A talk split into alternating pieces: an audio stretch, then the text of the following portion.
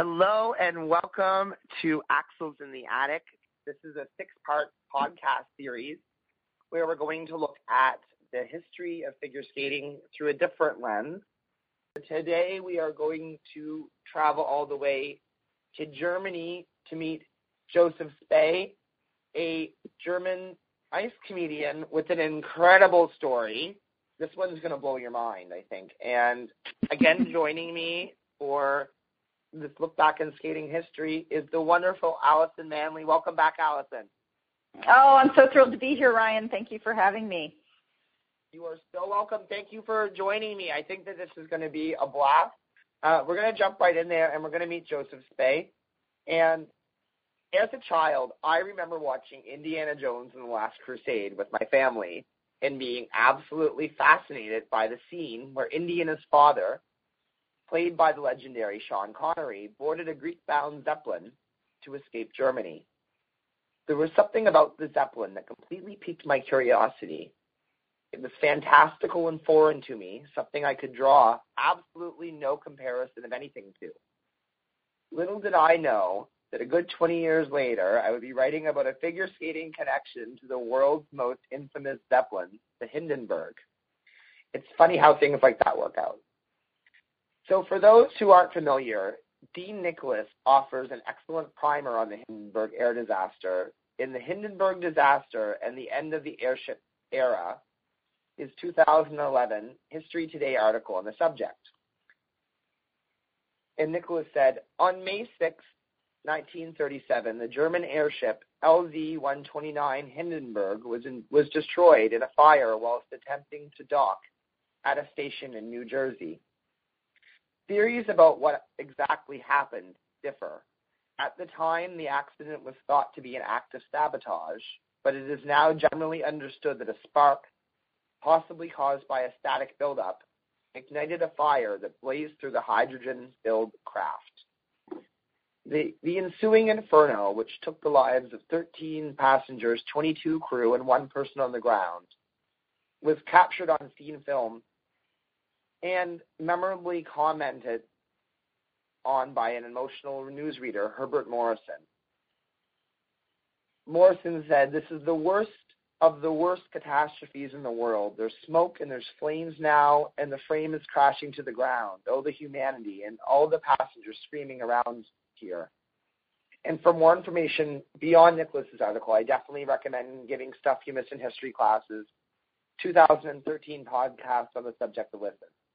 I know, being a smoker myself, that I was shocked to learn that smoking on an airship filled with 7 million cubic feet of highly flammable hydrogen gas wasn't only possible, but was all the rage. Can you believe that? Yeah, it just, you know, I, sadly I can. yeah, that was the time. But it, that was the time. But yes, I mean, to be, to be up however many miles in the air surrounded by highly flammable gas and lighting up a cigarette is not really the wisest choice to make. I think we can all agree. I don't think we well, do it today. no, I don't think we would do it today. Well, highly combustible smoking rooms aside, the Hindenburg air disaster marked the end of an era of luxurious Zeppelin and dirigible air travel. And I was blown away, pardon the absolutely inappropriate and unintended pun, by the number of people who somehow survived this horrific accident. One of those who did manage against all odds to survive was Joseph Späh, a vaudeville comic acrobat who immigrated as a young child from Strasbourg to Douglastown, Long Island, New York. At the time of the disaster, Späh was in the portside dining salon. When trouble began, he smashed the window with his movie camera, which, had, he, had, which he had been using to film the landing of the Zeppelin. I wonder if that film exists. As the ship neared the ground, Späh lowered himself out of the window and hung on to the window ledge. And when the airship was approximately 20 feet from the ground, Späh let go. He kept his feet under him and attempted to do a safety roll when he landed. He did injure his ankle, but incredibly survived the fall. He was attempting to crawl to safety when a U.S. sailor slung him over his shoulder and ran him out of, harm, of harm's way let's stop and think about this for a minute because that's insane. It's seriously insane. it definitely is. And Um, as for video, I mean, I, I certainly know that you know. I, I think all of us have probably seen you know have seen that American film footage of the Hindenburg, and that's what we think of, you know. Right. Um, that that iconic footage, and there is quite a bit out there, and we are going to, we definitely will share some of that, you know, in the show notes for this for everybody to see. I don't know if there's anything, uh, you know, where you can where you can see him hanging, uh, hanging from this burning zeppelin, but we'll find what we can because there's a there is quite a bit out there. And it is um, it is kind of amazing too that the zeppelin didn't land on him, you know, because one person on the ground did die, you know. So the fact that he managed to roll himself out far enough for for another sailor to grab him and get him out of harm's way is really incredible.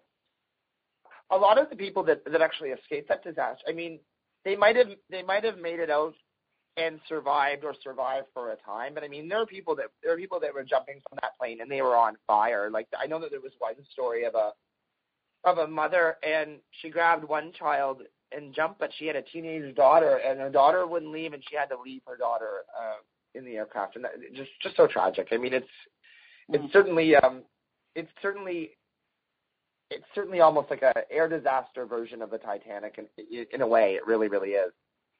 Yeah. Um, yeah, so continuing, after making his way from the fire, Späh spoke briefly to Chicago radio radio announcer Herb Morrison and reunited with his wife and family, who had been on hand to meet the ship. His wife noticed his ankle injury and suggested that they go to the air station's infirmary to have it looked at. The Faces of Hindenburg blog explains the grim turn of events that followed. A doctor informed him that he had broken his ankle, then band, then bandaged his foot for him. As they were leaving the dispensary, a nurse called for anyone who could speak German. Späh said that he could, and the nurse led him to a nearby room where a terribly burned young crew member lay in a bed. He said his name was Erich Spehl, and he wanted to send a telegram to his girlfriend back in Germany. Späh wrote down the woman's name and address, and then said, and then asked Späh what he wanted to say to her. Spehl replied with a simple two-word message. Ich lebe, I live. Späh told the young man that he would go and send the telegram right away. As Späh turned to leave the room, however, Erich Spehl died. What's that? The Faces of Hindenburg blog also discusses a shocking after the fact allegation that Späh himself was responsible for the Hindenburg disaster. Quote, Several Hindenburg crew members, including Chief Steward Heinrich Kubis and Captain Max Pruss, were convinced that Späh had sabotaged the ship. These suspicions were raised, at least by implication, in no less than two books on the Hindenburg crash. The evidence of Späh's involvement in a sabotage plot was that he was caught several times walking unaccompanied back to the aft freight room to feed his dog Ulla, who sadly ended up being killed in the crash. This was against the ship's rules, and Späh got some fairly sharp words from the chief steward about it on at least one occasion. Since the cargo room in which the dog was stored was not far from the spot in the aft portion of the ship where the fire started, some took this as evidence that Späh had used his visit to his dog to co- as cover to climb up into the interior of the ship and plant a bomb. Several of Hindenburg's stewards also claimed to have noticed odd behavior on Späh's part during the flight, particularly his impatience to land when the ship's mooring was delayed for several hours by thunderstorms. This impatience was, of course, understandable, as Späh had been away from his family for months and was, in all likelihood, merely anxious to get home. In the end, there was no solid evidence whatsoever to support these accusations. The FBI investigated Späh fairly extensively before concluding that he had nothing to do with the Hindenburg fire. His wife, Evelyn, would later recall that when word of the FBI's interest in her husband as a potential saboteur first appeared in the press and she read about it in the newspaper, she went outside to tell Joseph about it. He was cleaning windows at the time, and when she told him that he was suspected of having destroyed the Hindenburg, he was so shocked and upset at the news that he almost fell off the ladder on which he'd been standing. In fact, most of the suspicion of Späh having intentionally destroyed the ship was likely psychological in nature, particularly on the part of Captain Pruss, who, for the rest of his life, would insist that his last command had been sabotaged by the man with the dog. If the ship wasn't destroyed by sabotage, then it of course stands to reason that it may well have been an operational failure. And it is understandable that the ship's crew wouldn't exactly be anxious to believe that the disaster had been due to a flaw in either their handling of the ship or in its design. In other words, those who believed that Joseph Späh had sabotaged the Hindenburg seem to have done so primarily because they needed to believe it. So modern research largely dismisses the sabotage theory and instead purports that static electricity was the culprit in causing the fire that ignited the highly flammable and explosive hydrogen gas aboard the Zeppelin. It, it makes sense to me, Ryan. I mean, you know. It makes sense to me too. This is like a Bill, Bill Nye the Science Guy moment. I know. So I bet you're all wondering, after all of this, what Joseph Späh's connection to skating is. After recovering from his broken ankle, Späh returned to his life of vaudeville entertainment under the stage name Ben Dova, which I love. Um, his shtick involves staggering on stage in a rumpled top hat and tails, searching in his pockets for a cigarette, which was in his mouth the entire time, and then shimming up the pole of a gas street lamp to light a cigarette. At that point, the lamp would begin to sway wildly, and he would perform acrobatic tricks while holding on to the lamp. He performed this act atop New York City's Chanin Building and even appeared on the silver screen, acting alongside Laurence Olivier in the 1976 film Marathon Man. Following the Hindenburg disaster, Späh revised his Ben Dova act and performed it on the ice. According to the March 25th, 1957 article in the Long Island Star Journal, the broken ankle he suffered turned out to be a lucky break after all. He took up ice skating to help regain its strength on the advice of the family doctor, uh, Dr. Joseph Mooney of Jackson Heights. Naturally, the whole family took it up with them. And today, the talents of the Spähs are almost all on ice. The youngest of the brood, Evelyn, 17, will join her father's act next fall in a sketch called The Lady and the Tramp. Richard, 21, is a hand at pro skating, as was Marilyn, 22, who met her husband on the rink and is retired to play the role of a land-loving wife. The article may have been a little bit backwards. Späh's wife was actually named Evelyn, and likewise his daughter named Marilyn, but it did give some insight as to why Joseph decided to translate his popular drunken vaudeville act to the ice. Following in his father's footsteps, Richard Späh, who had been at the airfield with his mother to meet his father the day of the Hindenburg disaster, too became an ice comedian who went by the name Dick Dova, who wasn't the only Hindenburg survivor with a skating connection.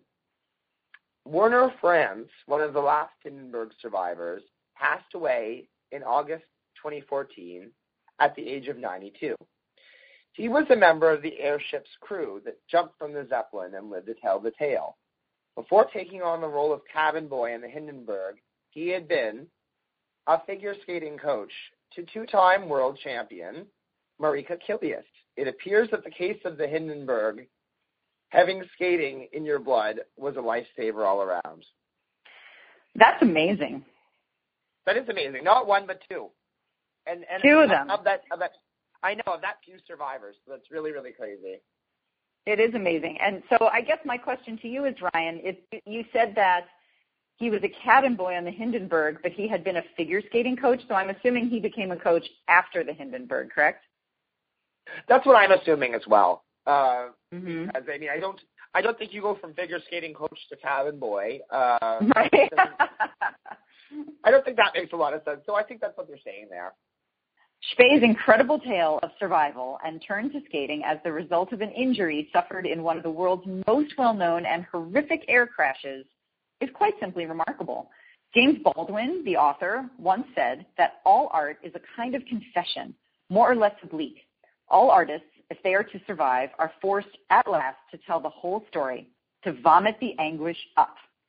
Up until his death in 1986, Späh was constantly asked by fellow performers and strangers alike about his harrowing escape from the Hindenburg.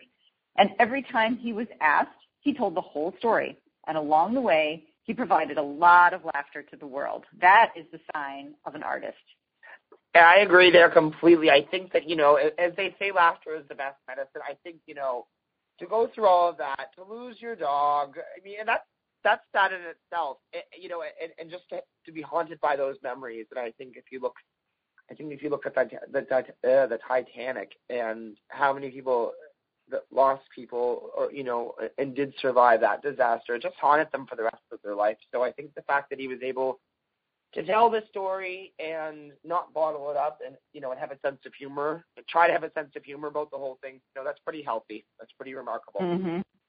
I, I agree and i also wonder if joseph späh and werner franz the other survivor of the hindenburg who became a skating coach really knew each other later in life i'm assuming they must have I think that they must have. I mean, I think there's certainly there's six degrees of, of separation in, in the skating world at all times, and I, you know, I think that I think in that era, yes, one was a one was a skating coach in Europe.